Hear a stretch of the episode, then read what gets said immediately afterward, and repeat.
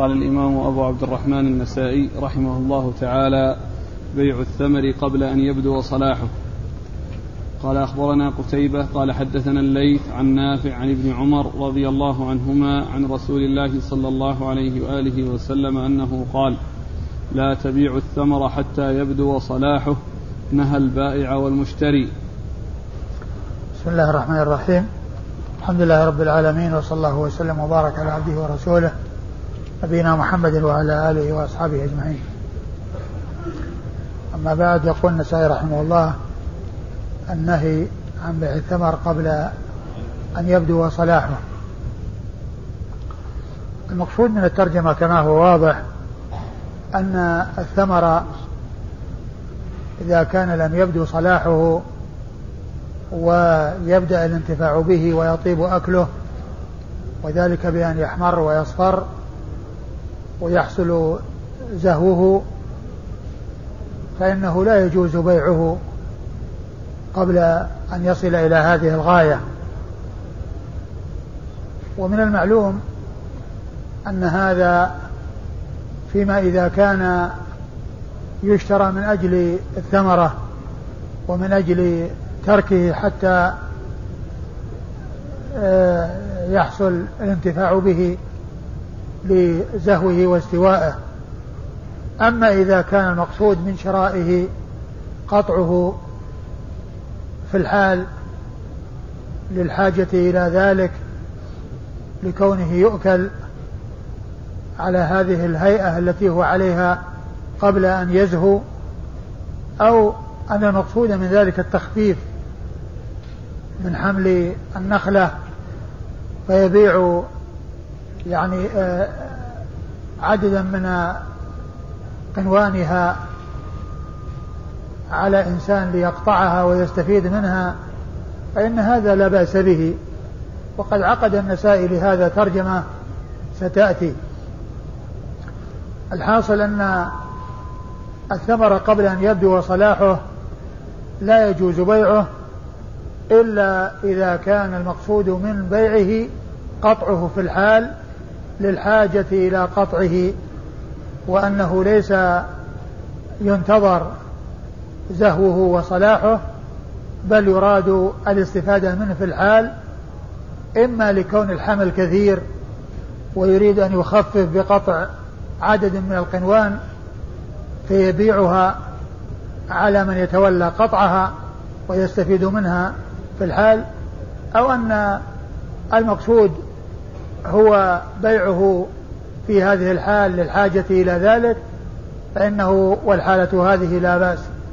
وقد أورد النسائي حديث عبد الله بن عمر رضي الله تعالى عنهما أن النبي صلى الله عليه وسلم نهى عن بيع الثمر. قال أن قال لا تبيعوا. نعم. أن النبي صلى الله عليه وسلم قال لا تبيعوا الثمار قبل أن يبدو صلاحها. نهى البائع والمشتري. نهى البائع والمشتري. ومن المعلوم أن النهي إنما هو للبائع والمشتري. لكن هذا يعني من باب التوضيح وإلا فقوله نهى عن قال لا تبيعوا الثمر قبل أن يبدو صلاحه فإنه موجه للبائع والمشتري. البائع لا, لا يبيع والمشتري لا يشتري والحالة هذا. وإنما حرم ومنع من بيعه قبل أن يبدو صلاحه إذا كان المقصود إبقاءه لما يترتب على بيعه قبل بدو صلاحه من الخصومات التي تنشأ وتطرأ بسبب ما يحصل من التغير والتأثر قبل أن يبدو صلاحه. أما إذا بدا صلاحه فإن الإنسان يستفيد منه ويأكل منه شيئا فشيئا والفائدة قد بدأت به وقد حصلت منه فليس كالحالة التي تكون قبل أن يبدو الصلاح. والإسناد؟ قال أخبرنا قتيبة. قتيبة بن سعيد بن جميل بن طريف البغلاني ثقة أخرج له أصحاب كتب الستة. الليث. عن الليث بن سعد المصري ثقة فقيه أخرج له أصحاب كتب الستة. عن نافع عن نافع مولى بن عمر وهو ثقة أخرج له أصحاب كتب الستة. عن ابن عمر عبد الله بن عمر بن الخطاب رضي الله عنهما صاحب رسول الله صلى الله عليه وسلم وأحد العبادلة الأربعة من أصحاب النبي عليه الصلاة والسلام. وهم عبد الله بن عمر وعبد الله بن عمرو وعبد الله بن عباس وعبد الله بن الزبير. وهو أحد السبعة المعروفين بكثرة الحديث بكثرة الحديث عن النبي صلى الله عليه وسلم. وهم أبو هريرة وابن عمر وابن عباس وأبو سعيد وأنس مالك وجابر بن عبد الله الأنصاري وأم المؤمنين عائشة ستة رجال وامرأة واحدة. وهذا من من من أعلى الأسانيد عند النسائي التي هي الرباعيات. نعم. لا. لا يعني يبطل. يعني آه يعني لا يصح العقد. والحالة هذا قال أخبرنا قتيبة بن سعيد قال حدثنا سفيان عن الزهري عن سالم عن أبيه رضي الله عنه أن رسول الله صلى الله عليه وآله وسلم نهى عن بيع الثمر حتى يبدو صلاحه. ثم ورد النسائي حديث ابن عمر نهى رسول الله صلى الله عليه وسلم عن بيع الثمر حتى يبدو صلاحه وهو مثل الذي قبله. وأما الإسناد فقتيبة مر ذكره عن سفيان وهو بن عيينة المكي ثقة أخرجه أصحاب الكتب الستة. عن الزهري وهو محمد بن مسلم بن عبيد الله بن شهاب الزهري ثقة أخرجه أصحاب الكتب الستة. عن سالم بن عبد الله بن عمر بن الخطاب وهو ثقة وهو أحد فقهاء المدينة السبعة في عصر على أحد الأقوال الثلاثة في السابع منهم يعني في عصر التابعين. وهم سالم بن عبد الله بن عمر وأبو سلمة بن عبد الرحمن بن عوف وأبو بكر بن عبد الرحمن. بن حارث بن هشام هؤلاء ثلاثة أشخاص اختلف في جعل أو في آه اختلف فيهم فجعل كل واحد منهم السابع للفقهاء السبعة على آه وكل آه قول قال به من قال به من أهل العلم. نعم. قال أخبرني يونس بن عبد الأعلى والحارث بن مسكين قراءة عليه وأنا أسمع عن ابن وهب. قال أخبرني يونس عن ابن شهاب قال حدثني سعيد وأبو سلمة أن أبا هريرة رضي الله عنه قال قال رسول الله صلى الله عليه وآله وسلم لا, لا تبيع الثمر حتى يبدو صلاحه ولا تبتاع الثمر بالتمر. ثم ورد النسائي حديث أبي هريرة رضي الله عنه لا تبيع الثمر قبل أن يبدو صلاحه وهذا مثل الذي قبله عن ابن عمر ثم قال ولا تبتاع الثمر بالتمر. الثمر الذي هو الرطب على رؤوس النخل بالتمر الذي هو يعني آه بأيدي الناس ويكون آه يعني آه جاهزا بأيدي الناس لا تبيع الثمر بالتمر. وهو وهو يسمى المزابنة وذلك غير جائز يعني يأتي في بعض الأحاديث ذكر النهي عن المزابنة وهي بيع الثمر بالتمر. نعم. قال أخبرني يونس بن عبد الأعلى. يونس بن عبد الأعلى الصدفي المصري وهو ثقة خرج حديث مسلم والنسائي وابن ماجه. والحارث بن مسكين والحارث المسكين المصري ثقة أخرج حديثه أبو داود والنسائي. عن ابن وهب. عن ابن وهب عبد الله بن وهب المصري ثقة فقيه أخرج له أصحاب كتب الستة. عن يونس. عن يونس بن يزيد الأيلي ثم المصري ثقة أخرج له أصحاب كتب الستة. عن ابن شهاب عن سعيد. عن ابن شهاب وقد مر ذكره عن سعيد وهو ابن المسيب وهو ثقة أحد فقهاء المدينة السبعة في عصر التابعين وحديثه أخرجه أصحاب كتب الستة.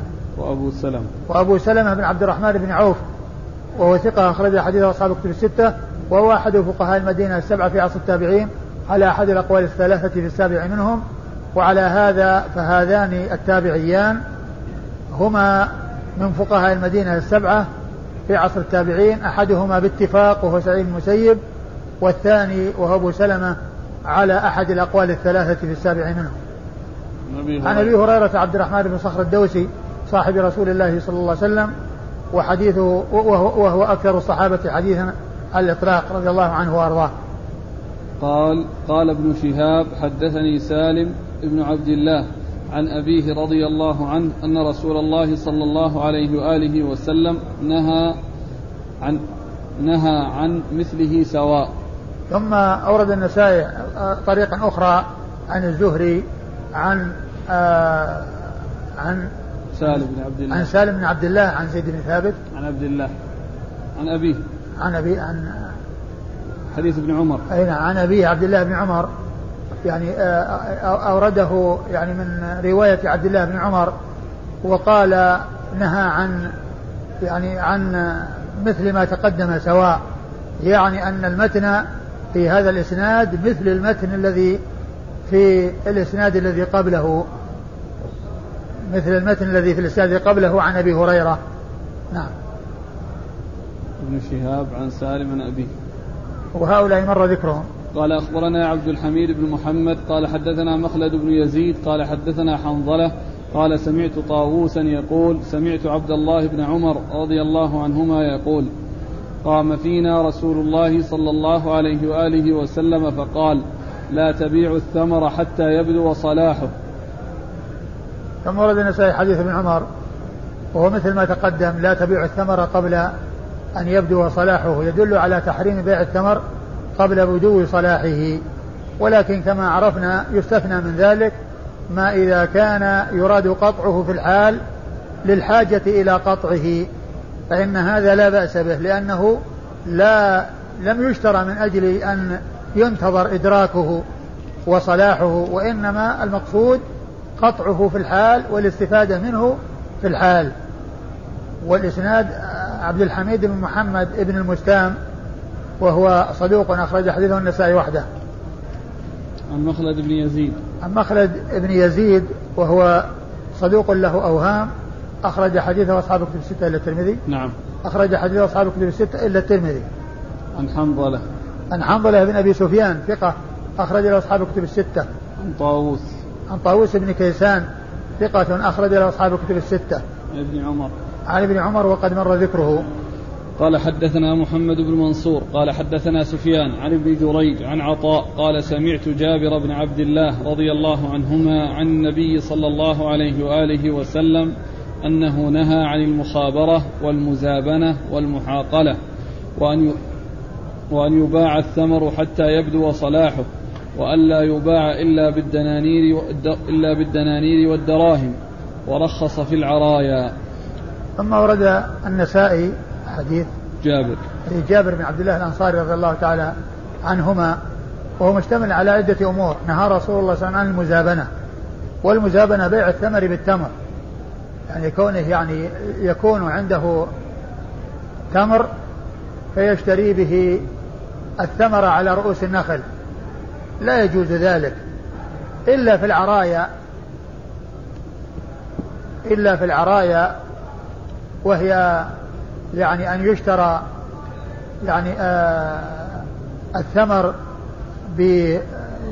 يخرص على رؤوس النخل ويعني يدفع في مقابله تمر يعني قد بقي يعني من قبل. فهذا مستثنى من التحريم ومن المنع ولكن في حدود خمسة أوسق فقط.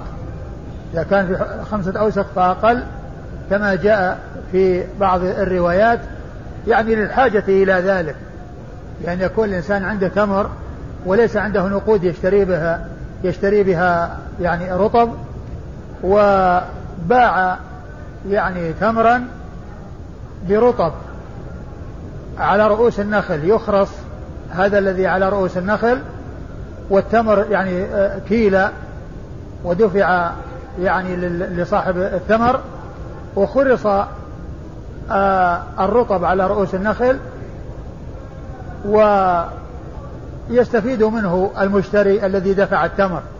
هذا يسمى يسمى العرايا وهو مستثنى من المزابنة التي هي بيع الثمر بالتمر. فالرسول صلى الله عليه وسلم نهى عن المزابنة التي هي بيع الثمر بالتمر ويستثنى من ذلك البيع في حدود خمسة أوسق فأقل الذي يسمى العرايا وهذا مرخص فيه ومستثنى من المنع.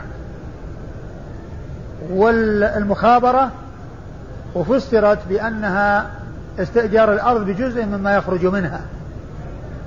وهذا ثابت عن رسول الله صلى الله عليه وسلم في الأحاديث في قصة خيبر ومعاملة اليهود في خيبر. فاستئجار الأرض بجزء مما يخرج منها معلوم النسبة هذا صحيح. وأما إذا كان غير معلوم النسبة فهذا لا يجوز. إذا كان غير معلوم النسبة بأن يكون شيء معلوم يعني يكون له مثلا يعني آه ألف كيلو أو ألف صاع والباقي يكون لصاحب الأرض أو لأحدهما لا يجوز ذلك. وإنما إذا كان بالنسبة بأن يكون هذا له النصف وهذا له النصف أو هذا له الثلث وهذا له الثلثين هذا له الربع وهذا له ثلاثة أرباع هذا لا بأس به. فهذا سائغ وجائز. أما إذا كان يعني بشيء معلوم مما يخرج من الأرض فإن هذا لا يسوغ ولا يجوز. وفسرت المخابرة أيضا بأنها بيع العنب بالزبيب. بيع العنب بالزبيب. وهذا من جنس بيع الرطب بالتمر. لا يجوز. نعم. وإيش؟ والمحاقلة. وهي بيع الحب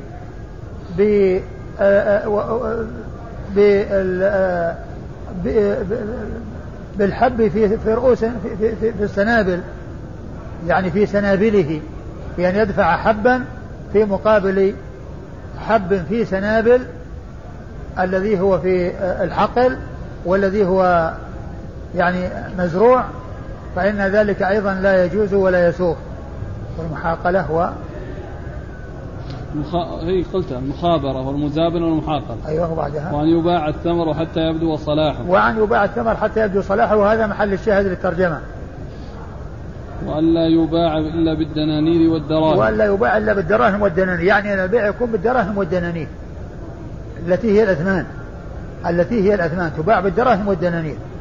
لكن إذا بيع من جنسه التمر بالثمر أو الحب بالحب أو يعني استئجار الأرض بجزء ما يخرج منها يعني بشيء يكون شيء معلوم طبعا هذا لا يجوز.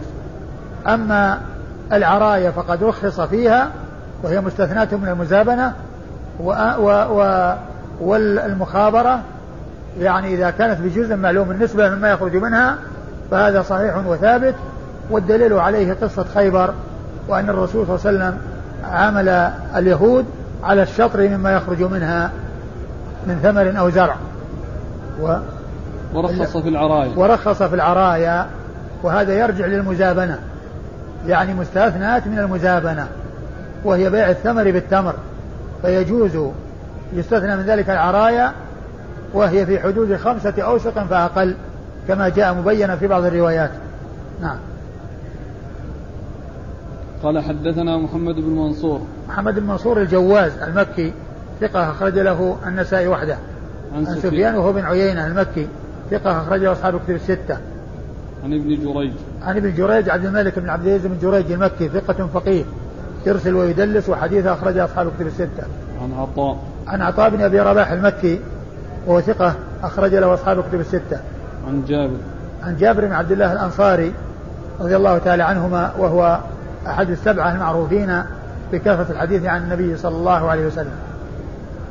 تقدم في الإسناد الذي قبل عبد الحميد بن محمد. بن المستهان مرتبته. هو صدوق؟ ثقة. ثقة؟ نعم. نعم.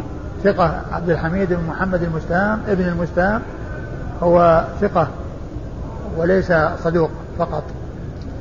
قال أخبرنا قتيبة قال حدثنا المفضل. عن ابن جريج عن عطاء وأبي الزبير عن جابر رضي الله عنه أن النبي صلى الله عليه وآله وسلم نهى عن المخابرة والمزابنة والمحاقلة وبيع الثمر حتى يبدو حتى يطعم إلا العرايا. ثم ورد النسائي حديث جابر وهو مثل ما تقدم وفيه بيع الثمر النهي عن بيع الثمر حتى يطعم يعني حتى يعني يطيب أكله ويطعمه الناس ويستفيدون منه لأنه بدا صلاحه إلا العرايا وهي ترجع إلى المزابنة. نعم. قال أخبرنا قتيبة عن المفضل. قتيبة مر ذكره المفضل بن فضالة ثقة أخرجه أصحاب الكتب الستة. عن ابن جريج عن عطاء وأبي الزبير. عن ابن جريج عن عطاء مر ذكرهما وأبو الزبير محمد بن مسلم بن تدرس المكي. صدوق يدلس أخرج حديثه أصحاب الكتب الستة. عن جابر وقد مر ذكره. قال أخبرنا محمد بن عبد الأعلى قال حدثنا خالد قال حدثنا هشام عن أبي الزبير عن جابر رضي الله عنه أنه قال نهى رسول الله صلى الله عليه وآله وسلم عن بيع النخل حتى يطعم. ثم ورد النسائي حديث جابر وهو مختصر. نهى رسول الله صلى الله عليه وسلم عن بيع النخل حتى يطعم يعني الثمر الذي على رؤوس النخل. يعني حتى يطعم يعني حتى يعني يبدو صلاحه ويطيب أكله ويطعمه الناس ويأكله الناس ويستفيدون يستفيدون منه. وهو بعض آه، جزء من الذي قبله مختصر. نعم. قال أخبرنا محمد بن عبد الأعلى. محمد بن محمد بن عبد الأعلى وهو ثقة أخرج حديث مسلم وأبو داود في القدر الترمذي والنسائي وابن ماجه. عن خالد عن خالد بن الحارث البصري ثقة أخرج أصحاب الكتب الستة عن هشام عن هشام بن أبي عبد الله الدستوائي ثقة أخرجه أصحاب الكتب الستة. عن أبي الزبير عن جابر. عن أبي الزبير عن جابر وقد مر ذكرهما. قال رحمه الله تعالى شراء الثمار قبل أن يبدو صلاحها على أن يقطعها ولا يتركها إلى أوان إدراكها قال أخبرنا محمد بن سلمة والحارث بن مسكين قراءة عليه وأنا أسمع واللفظ له. عن ابن القاسم قال حدثني مالك عن حميد الطويل عن أنس بن مالك رضي الله عنه أن رسول الله صلى الله عليه وآله وسلم نهى عن بيع الثمار حتى تزهي. قيل يا رسول الله وما تزهي؟ قال حتى تحمر. وقال رسول الله صلى الله عليه وآله وسلم أرأيت إن منع الله الثمرة فبما يأخذ أحدكم مال أخيه؟ ثم أورد النسائي آه هذه الترجمة وهي شراء الثمر آه قبل أن يبدو صلاحه بشرط قطعه وعدم تركه حتى إدراكه يعني أن الشراء ليس من أجل انتظاره حتى يزهو ويستفيد منه وإنما يقطعه في الحال ليستفيد منه على هيئته. وعلى حالته التي هو عليها. إما لكونه يكون يعني الناس محتاجون إليه وقبل أن يبدو صلاح يأكلون ويستفيدون منه أو للتخفيف من حمل النخلة بأن تكون يعني حملها ثقيل ويريد أن يخفف عنها بأن يبيع بعض قنوانها وهي في آه، وهو في رأس النخلة. هذا لا بأس به. يجوز. وقد أورد النسائي حديث أنس. حديث أنس رضي الله عنه أن النبي صلى الله عليه وسلم نهى عن بيع الثمر حتى يزهي. قيل وما يزهي يا رسول الله؟ قال حتى يحمر. وفي بعض الأحاديث حتى يحمر ويحمر ويصفار. وقال أرأيت إن منع الله الثمرة بأي شيء يأكل أحدكم مال أخيه؟ يعني أنه إذا يعني شراه ثم منع الله الثمرة وما وصلت إلى حد الإدراك وهلكت قبل أن تصل إلى حد الإدراك بأي شيء يأكل أحدكم مال أخيه؟ يعني آه هذا المبلغ الذي دفعه وهو ما استفاد منه. والنسائي استنبط من هذا التعليل وهو أن منع الله الثمرة بما يأكل أحدكم مال أخيه يعني أن المقصود منه انتظار إدراكها. وقد تلفت قبل أن تدرك أو يأتي وقت إدراكها. أم فإذا كان اشتراها ليستفيد منها في الحال فهذا لا بأس به لأنه لا يدخل تحت النهي. لأن الذي يدخل تحت النهي هو أنه آه، ينتظر إدراكه وصلاحه. أما إذا كان يقطع في الحال ويستفاد منه فالفائدة موجودة في الحال. نعم. قال أخبرنا محمد بن سلمة. محمد بن سلمة المرادي المصري ثقة أخرج حديث مسلم وأبو داود والنسائي بن ماجه. الحارث بن مسكين. والحارث بن مسكين مر ذكره. عن ابن القاسم. عن ابن القاسم عبد الرحمن بن القاسم صاحب الإمام مالك. ثقة أخرج حديثه البخاري وأبو داود في المراسيل والنسائي. ومالك هو ابن أنس إمام دار الهجرة المحدث المشهور الإمام أحد أصحاب المذاهب الأربعة المشهورة. مذاهب أهل السنة. عن حميد الطويل. عن حميد بن أبي حميد الطويل وهو ثقة أخرجه أصحاب الكتب الستة. عن أنس بن مالك رضي الله عنه صاحب رسول الله عليه الصلاة والسلام وخادمه وهو أحد السبعة المعروفين بكثرة الحديث عن النبي صلى الله عليه وسلم. قال رحمه الله تعالى وضع الجوائح قال أخبرنا إبراهيم بن الحسن قال حدثنا حجاج قال قال ابن جريج أخبرني أبو الزبير أنه سمع جابرا رضي الله عنه يقول قال رسول الله صلى الله عليه وآله وسلم إن بعت من أخيك ثمرا فأصابته جائحة فلا يحل لك أن تأخذ منه شيئا بم تأخذ مال أخيك بغير حق ثم ورد النسائي هذه الترجمة وهي وضع الجوائح نعم. وضع الجوائح يعني الجائحة يعني هي الآفة التي تهلك الثمر وتقضي عليه. ووضع الجوائح يعني معناه يعني وضع الثمن المقابل لها بمعنى أنه لا يستحق ثمن في مقابلها. لا يستحق ثمن في مقابلها بمعنى أن ما تلف لا يأخذ البائع في مقابله شيئا. فإذا كانت تلفت كلها يعني فلا يستحق شيئا في مقابل وإن تلف بعضها فإنه لا يستحق شيئا في مقابل الذي تلف. لا يستحق شيئا في مقابل الذي تلف. هذا هو المقصود بوضع الجوائح ثم ورد النسائي حديث. جابر. حديث. جابر. حديث جابر بن عبد الله. إيش لفظه؟ إن بعت من أخيك ثمرا فأصابته جائحة فلا يحل لك أن تأخذ منه شيئا. بما تأخذ مال أخيك بغير حق؟ بعت من أخيك ثمرا فأصابته جائحة. فلا يحل لك. فلا يحل لك أن تأخذ منه شيئا. آه بما تأخذ مال أخيك. بما تأخذ مال أخيك بغير حق. لأنك بعت يعني آه، ذلك الثمر وذلك الثمر جاءته جائحة وقضت عليه وأتلفته فلم يكن هناك شيء في مقابل ذلك الذي دفعته الذي دفعه لك آه، المشتري من الثمن. الثمن ليس له مقابل. نعم. قال أخبرنا إبراهيم بن الحسن. إبراهيم بن الحسن النصيصي صدوق ثقة. ثقة أخرج أبو داود النسائي. نعم. ثقة أخرج حديث أبو داود النسائي. عن حجاج. عن حجاج بن محمد المصيصي ثقة أخرجه أصحاب الكتب الستة. عن ابن جريج. عن ابن جريج مر ذكره. عن أبي الزبير عن جابر. عن أبي الزبير عن جابر وقد مر ذكرهما. قال أخبرنا هشام بن عمار قال حدثنا يحيى بن حمزة قال حدثنا ثور بن يزيد أنه سمع ابن جريج يحدث عن أبي الزبير المكي عن جابر بن عبد الله رضي الله عنهما أن رسول الله صلى الله عليه وآله وسلم قال من باع ثمرا فأصابته جائحة فلا يأخذ من أخيه وذكر شيئا على ما يأكل أحد وذكر شيئا على ما يأكل أحدكم مال أخيه المسلم.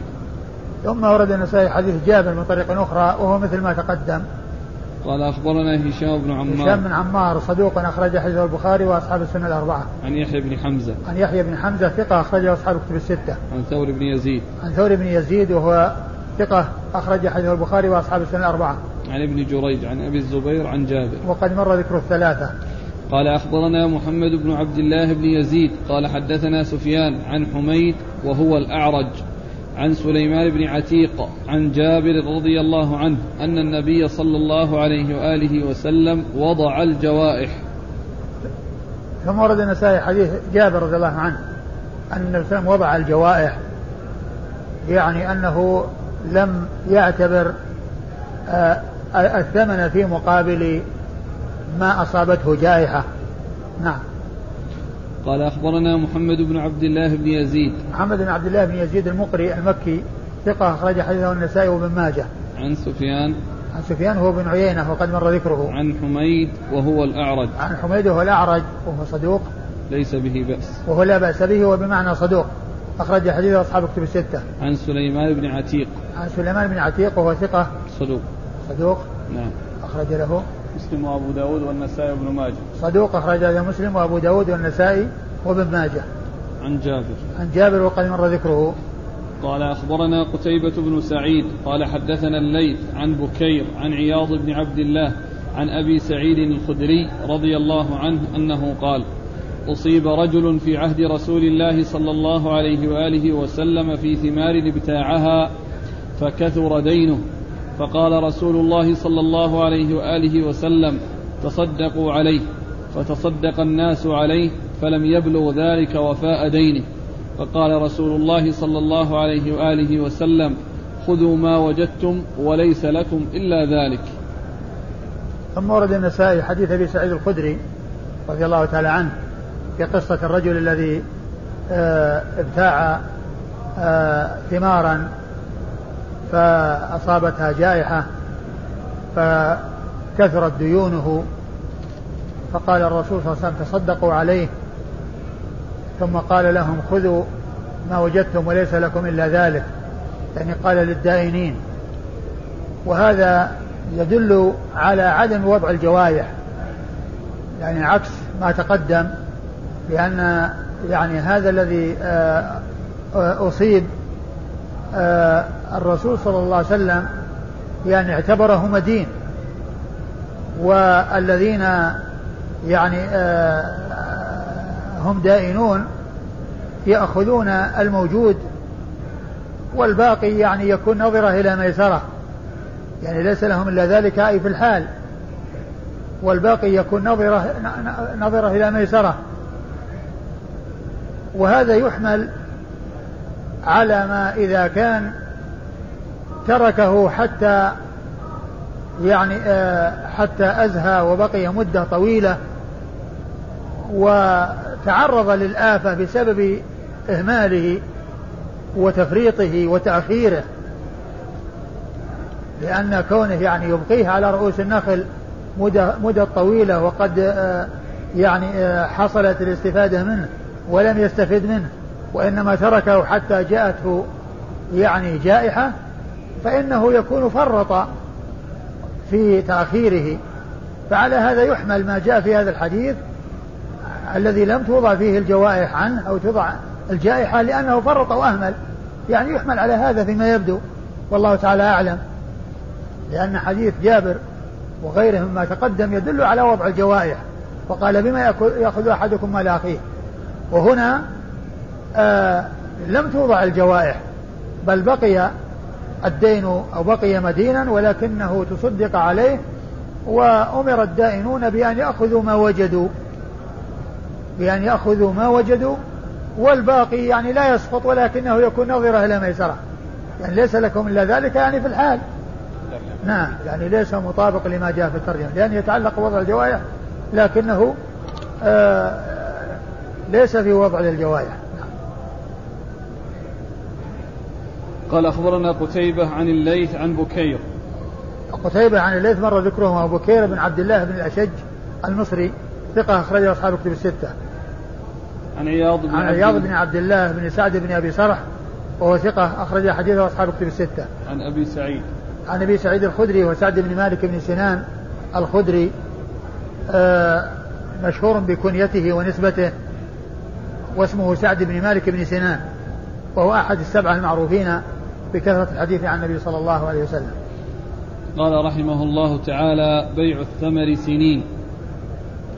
قال أخبرنا قتيبة بن سعيد قال حدثنا سفيان عن حميد الأعرج عن سليمان بن عتيك. قال قتيبة عتيك بالكاف والصواب عتيق. عن جابر رضي الله عنه عن النبي صلى الله عليه وآله وسلم أنه نهى عن بيع الثمر سنين. ثم ورد النسائي هذا الترجمة وهي بيع الثمر سنين. يعني يعني كونه يبيع ثمر النخل عدة سنين يعني قادمة. طبعا لا يجوز ذلك لأنه بيع شيء غير موجود. بل لو كان موجودا ولم يبدو صلاحه لا يجوز بيعه في نفس السنة التي وجد فيها الثمر. فمنعه يعني آه، من بيعه سنين قادمة وهو لم يوجد من باب أولى لأنه إذا كان موجود ولكنه لم يبدو صلاحه منع منه فكذلك أيضا يمنع من باب أولى. وقد أورد النسائي حديث جابر. جابر رضي الله عنه أن النبي النبي نهى عن بيع الثمر سنين يعني سنين قادمة. لا يجوز ذلك لأنه بيع شيء لم يوجد. وقد عرفنا أن الشيء الموجود الذي لم يبدو صلاحه لا يجوز بيعه. نعم. قال أخبرنا قتيبة عن سفيان عن حميد الأعرج عن سليمان بن عتيق عن جابر. سليمان بن عتيق آه، قتيبة يقول عتيق بالكاف والنسائي يقول الصواب عتيق.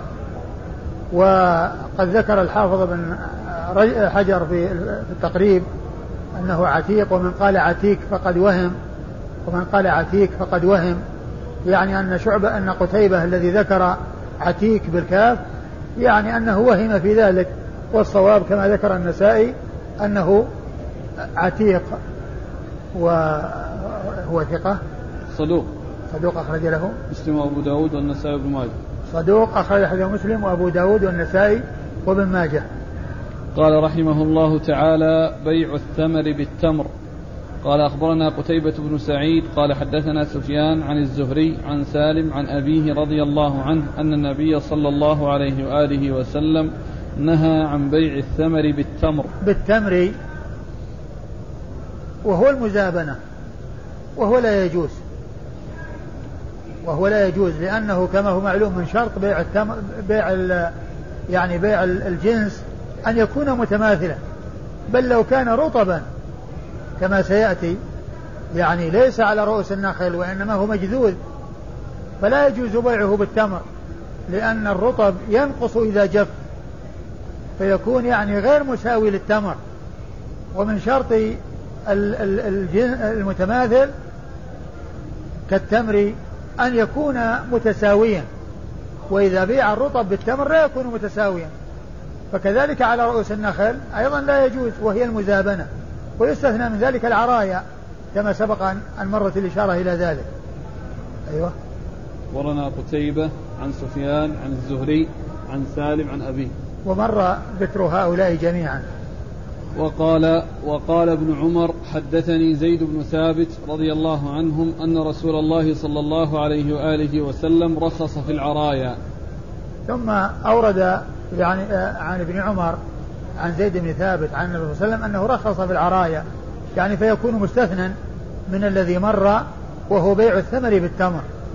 بيع الثمر بالتمر اللي هو المزابنة يستثنى من ذلك العرايا وهي في حدود خمسة أوسق. يعني يشتري الإنسان ثمرا على رؤوس النخل يخرص ليؤكل رطبا ويدفع في مقابله تمرا. فإنها فإن هذا سائغ. هذه هي العرايا وهي مستثنات من بيع الثمر بالتمر التي هي المزابنة. أيوة. ابن عمر عن عن زيد بن ثابت. زيد بن ثابت صاحب رسول الله صلى الله عليه وسلم وحديثه أخرجه أصحاب الكتب الستة. ها؟ هو نفس الإسناد السابق نعم. قال أخبرني زياد بن أيوب قال حدثنا ابن علية قال حدثنا أيوب عن نافع عن ابن عمر رضي الله عنهما أن رسول الله صلى الله عليه وآله وسلم نهى عن المزابنة والمزابنة أن يباع ما في رؤوس النخل بتمر بكيل مسمى إن زاد لي وإن نقص فعلي. ثم أورد النسائي حديث جابر رضي الله عنه نهى رسول الله صلى الله عليه وسلم حديث ابن عمر. نهى رسول الله صلى الله عليه وسلم عن المزابنة وفسرها بأنها بيع الثمر على رؤوس النخل بتمر يكال ويخرص على ما رؤوس النخل فيكون يعني إن زاد يعني آه فلي وإن نقص فعلي. يعني أن الذي دفع التمر في مقابل الرطب الذي في النخل وقد خرص خرصا يجوز أن يكون يعني آه زائد وأن يكون ناقص يعني عن المماثلة للتمر فيقول إن زاد فلي وإن نقص فعلي. آه الرسول صلى الله عليه وسلم نهى عن ذلك ولكن كما عرفنا يستثنى من ذلك العرايا. نعم. قال أخبرني زياد بن أيوب. زياد بن أيوب هو ثقة أخرج حديثه البخاري وأبو داود والترمذي والنسائي. عن ابن علية عن ابن علية إسماعيل بن إبراهيم بن مقسم بن علية ثقة أخرجه أصحاب الكتب الستة. عن أيوب. عن أيوب بن أبي تميم السختياني ثقة أخرجه أصحاب الكتب الستة. عن نافع عن ابن عمر. عن نافع وعن ابن عمر وقد مر ذكرهما. قال رحمه الله تعالى بيع الكرم بالزبيب. قال أخبرنا قتيبة عن مالك عن نافع عن ابن عمر رضي الله عنهما أن رسول الله صلى الله عليه وآله وسلم نهى عن المزابنة. والمزابنة بيع الثمر بالتمر كيلا وبيع الكرم بالزبيب كيلا. ثم الرسول آه، ثم أورد النسائي الحديث بيع آه، ترجمة بيع الكرم بالزبيب. نعم. بيع الكرم بالزبيب أي العنب ال ال ال ال يعني الغض الطري يعني آه، بالزبيب يعني الذي قد يبس وجفف. يعني طبعا لا يجوز ذلك وهو مثل بيع التمر التمر بالثمر أو بيع الثمر بالتمر. ثم أورد النسائي حديث ابن عمر. حديث ابن عمر. نعم. نهى الرسول عن المزابنة وهي بيع الثمر بالتمر كيلا والزبيب وبيع الكرم بالزبيب وبيع وبيع الكرم بالزبيب كيلا. بالزبيب كيلا.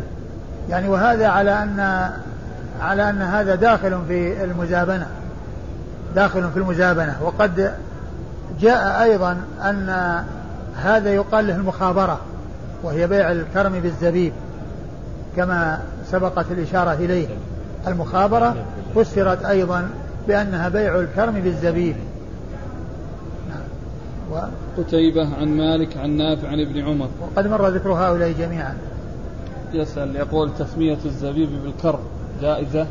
جاء جاء ما يدل عليه ما يدل على النهي عنه ولكنه يعني الكراهة للتنزيه وليس للتحريم. نعم. قال أخبرنا قتيبة بن سعيد قال حدثنا أبو الأحوص عن طارق عن سعيد بن المسيب عن رافع بن خديج رضي الله عنه أنه قال نهى رسول الله صلى الله عليه وآله وسلم عن المحاقلة والمزابنة. ثم ورد النسائي حديث رافع بن خديج. حديث رافع بن خديج نهى رسول عن المحاقلة والمزابنة. وقد مر ذكرهما. والترجمة وش بيع الكرم بالزبيب والمزابنة يعني على اعتبار أن المزابنة تفسر بأنها بيع الرطب بالتمر بيع الثمر بالتمر وبيع الزبيب الكرم بالزبيب. نعم. قال أخبرنا قتيبة عن أبي الأحوص. قتيبة مر ذكره أبو الأحوص سلام بن سليم الحنفي. ثقة أخرجه أصحاب كتب الستة. عن طارق. عن طارق بن عبد الرحمن الأحمسي الكوفي وهو ثقة أخرج له صدوق له أوهام. ها؟ صدوق له. صدوق له أوهام أخرج حديثه. أصحاب الكتب. أخرج حديثه أصحاب الكتب الستة. صدوق له أوهام أخرج حديثه أصحاب الكتب الستة. عن سعيد بن المسيب عن رافع بن خديج. سعيد بن المسيب مر ذكره رافع بن خديج. آه، حديثه أخرجه أصحاب الكتب الستة. قال أخبرنا قتيبة بن سعيد قال حدثنا سفيان عن الزهري عن سالم عن أبيه أنه قال حدثني زيد بن ثابت أن رسول الله صلى الله عليه وآله وسلم رخص في العرايا. ثم ورد النسائي حديث زيد بن ثابت رضي الله عنه أن النبي صلى الله عليه وسلم رخص في العرايا وقد مر ذكر ذلك. قال أخبرنا قتيبة عن سفيان عن الزهري عن سالم عن أبيه عن زيد بن ثابت. وكلهم مر ذكرهم. قال قال الحارث بن مسكين قراءة عليه وأنا أسمع عن ابن وهب قال أخبرني يونس عن ابن شهاب قال حدثني خارجة بن زيد بن ثابت عن أبيه رضي الله عنه أن رسول الله صلى الله عليه وآله وسلم رخص في العرايا بالتمر والرطب. ثم ورد النسائي حديث زيد بن ثابت رضي الله عنه نهى صلى الله عليه وسلم آه، رخص صلى الله عليه وسلم بالعرايا بالتمر والرطب. ومن المعلوم أن العرايا هي بيع الثمر بالتمر. وأما هنا قوله بالرطب فقد قيل أن المقصود منه يعني مسألة أخرى وهي كون الإنسان يعطي شخصا نخلة أو نخلتين من بستانه يعطي فقيرا يتصدق عليه بنخلة أو نخلتين يأتي ويأخذ ويجني يعني من من من هاتين النخلتين يعني من ثمرهما فيتضرر بدخوله وخروجه ومضايقته فيعني آه، يسترد منه ذلك الذي أعطاه إياه ويعوضه مكانه يعني مكانه آه، يعني تمرا يكون بدل هذا الرطب الذي هو ملك لهذا الفقير والذي يتضرر صاحب البستان بدخوله وخروجه عليه يعني يعوضه عنه بتمر. فهذا يعني آه، مما فسرت به العرايا. يعني فسرت بالمزابنة وفسرت بهذا التفسير أيضا وهو كون الإنسان يعطي فقيرا نخلة نخلتين من بستانه فيتردد على هذا البستان ويدخل ويخرج ويحصل له مضايقة فيسترد منه ذلك الذي أعطاه إياه ويعطيه في مقابله تمر. نعم. قال قال الحارث بن مسكين. الحارث بن مسكين مر ذكره. عن ابن وهب عن ي... وهم مر ذكره أيضا. عن يونس عن ابن شهاب عن خارجة بن زيد بن ثابت. مر ذكرهم إلا خارجة بن زيد بن ثابت وهو ثقة فقيه من فقهاء المدينة السبعة في عصر التابعين وحديثه أخرجه أصحاب كتب الستة. قال رحمه الله تعالى باب بيع العرايا بخرصها تمرا.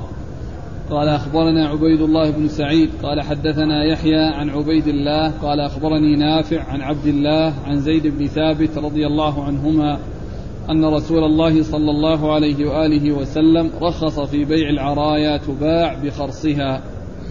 ثم ورد النسائي آه، هذه الترجمة وهي آه، بيع العرايا بخرصها تمرا. بيع العرايا بخرصها تمرا. يعني بخرص آه، التمر على رؤوس النخل يعني تمر ويعطى تمر في مقابله مقدما. ثم يعني يبدأ يعني يأخذ من هذه الثمرة يعني شيئا فشيئا هذه هي العرايا. وقد أورد النسائي حديث زيد بن ثابت. زيد بن ثابت رضي الله عنه أن النبي صلى الله عليه وسلم رخص في العرايا بخرصها يعني يخرص التمر على رؤوس النخل ويدفع تمر في مقابله. ذلك جائز وهو مستثنى من المزابنة. نعم. قال أخبرنا عبيد الله بن سعيد. عبيد الله بن سعيد السرخسي اليشكري ثقة أخرجه البخاري ومسلم والنسائي. عن يحيى. عن يحيى بن سعيد القطان ثقة أخرجه أصحاب الكتب الستة. عن عبيد الله. عن عبيد الله بن عمر بن حفص بن عاصم بن عمر العمري وهو ثقة أخرجه أصحاب الكتب الستة. عن نافع عن ابن عمر. عن نافع عن ابن عمر. عن زيد بن ثابت. عن زيد بن ثابت وقد مر ذكرهم. قال حدثني عيسى بن حماد قال حدثنا الليث عن يحيى بن سعيد عن نافع عن ابن عمر أنه قال حدثني زيد بن ثابت رضي الله عنهم أن رسول الله صلى الله عليه وآله وسلم رخص في بيع العرية بخرصها تمرا. ثم ورد النسائي حديث زيد بن ثابت وهو مثل ما تقدم. قال حدثني عيسى بن حماد. عيسى بن حماد المصري التجيبي وهو ثقة أخرج حديثه مسلم وأبو داود. والنسائي وابن ماجه. مسلم وأبو داود والنسائي وابن ماجه. عن الليث عن يحيى بن سعيد. عن الليث مر ذكره يحيى بن سعيد الأنصاري ثقة أخرجه أصحاب الكتب الستة. النافع عن ابن عمر عن زيد بن ثابت. وقد مر ذكر الثلاثة. قال رحمه الله تعالى بيع العرايا بالرطب. قال أخبرنا أبو داود قال حدثنا يعقوب بن إبراهيم قال حدثنا أبي عن صالح عن ابن شهاب أن سالما أخبره أنه سمع عبد الله بن عمر رضي الله عنهما يقول إن زيد بن ثابت أخبره رضي الله عنه أن رسول الله صلى الله عليه وآله وسلم رخص في بيع العرايا بالرطب وبالتمر ولم يرخص في غير ذلك. ثم أورد النسائي هذه الترجمة بيع ال... بيع العرايا بالرطب. بيع العرايا بالرطب. وهذا مثل ما ذكرت يعني آه يعني على ال على ال أحد التفسيرين للعرايا وهي إعطاء الفقير نخلات ثم بعد ذلك يتضرر المالك من دخوله وخروجه فيسترد منه ما أعطاه على أنه يعوضه يعني تمرا مقابل هذا الرطب. أيوه. قال أخبرنا أبو داود. حديث الحديث حديث زيد بن ثابت. حديث أن رسول حديث زيد بن ثابت وهو مثل ما تقدم. وهو مثل ما تقدم.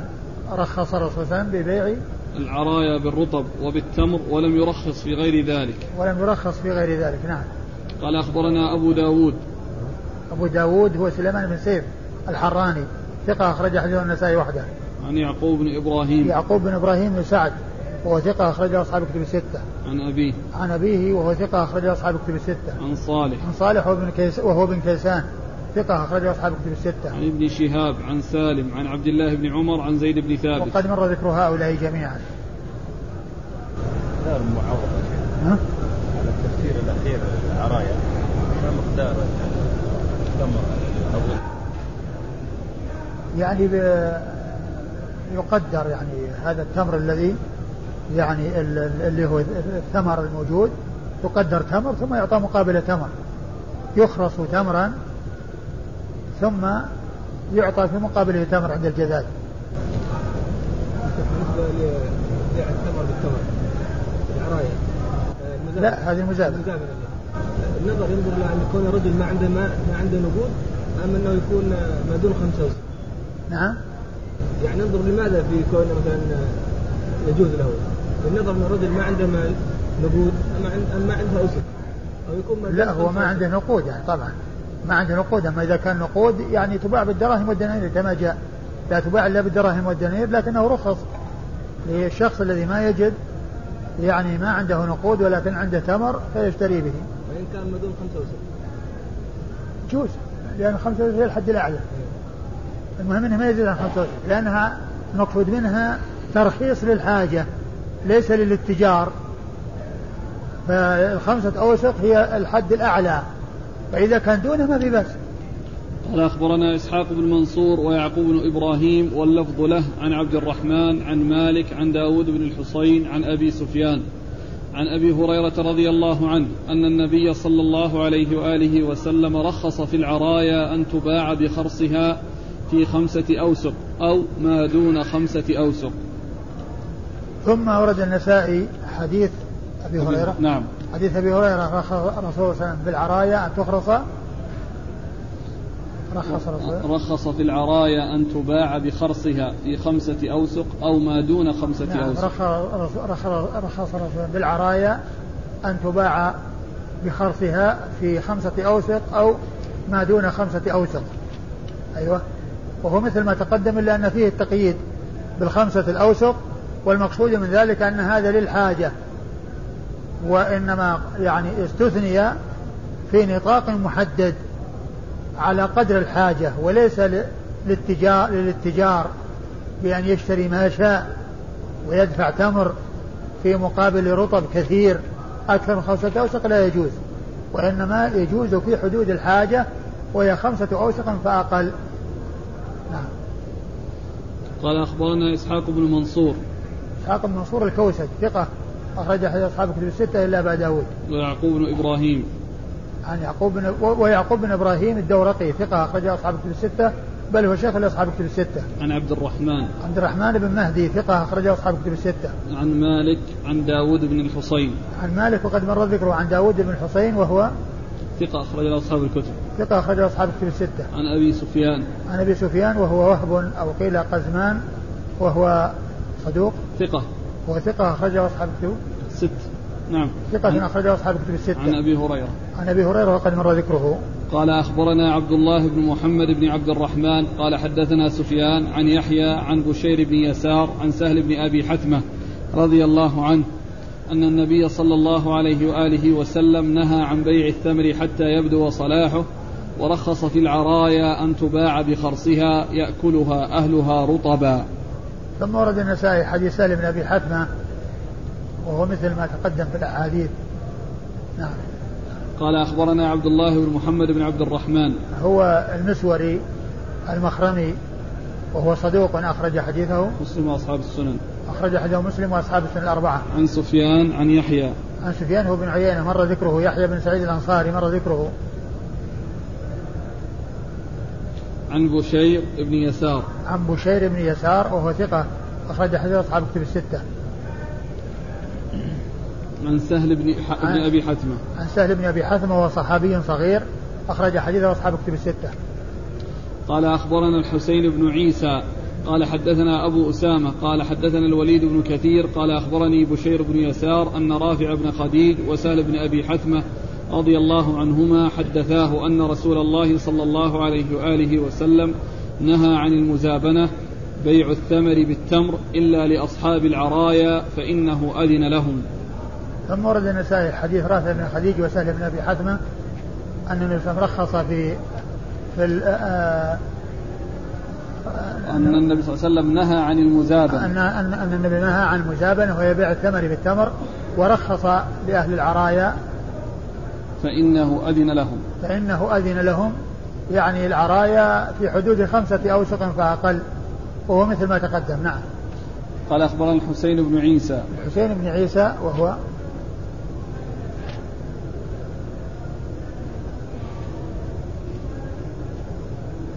ابن حمران الطائي. الطائي نعم. البسطامي نعم. هو صدوق. الطائي صدوق. أخرج له البخاري ومسلم وأبو داود والنسائي. صدوق أخرج حديث البخاري ومسلم وأبو داود والنسائي. عن أبي أسامة. عن أبي أسامة حماد بن أسامة ثقة أخرجه أصحاب كتب الستة. عن الوليد بن كثير. عن الوليد بن كثير وهو صدوق أخرجه أصحاب كتب الستة. صدوق ولا ثقة؟